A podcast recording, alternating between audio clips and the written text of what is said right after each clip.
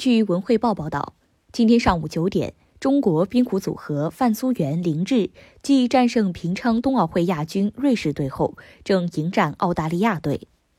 在比赛紧张进行的过程中，东北话的战术讨论响彻全场，网友纷纷点赞中文有优势了，坦坦荡荡，大声密谋。但其实，大声密谋并不只是东北话的特点。你知道为什么在冰壶比赛中，运动员们需要大声呼喊吗？该项运动起初是在冰冻的湖面上进行的，宽阔的湖面想让队友听到声音，只能靠吼。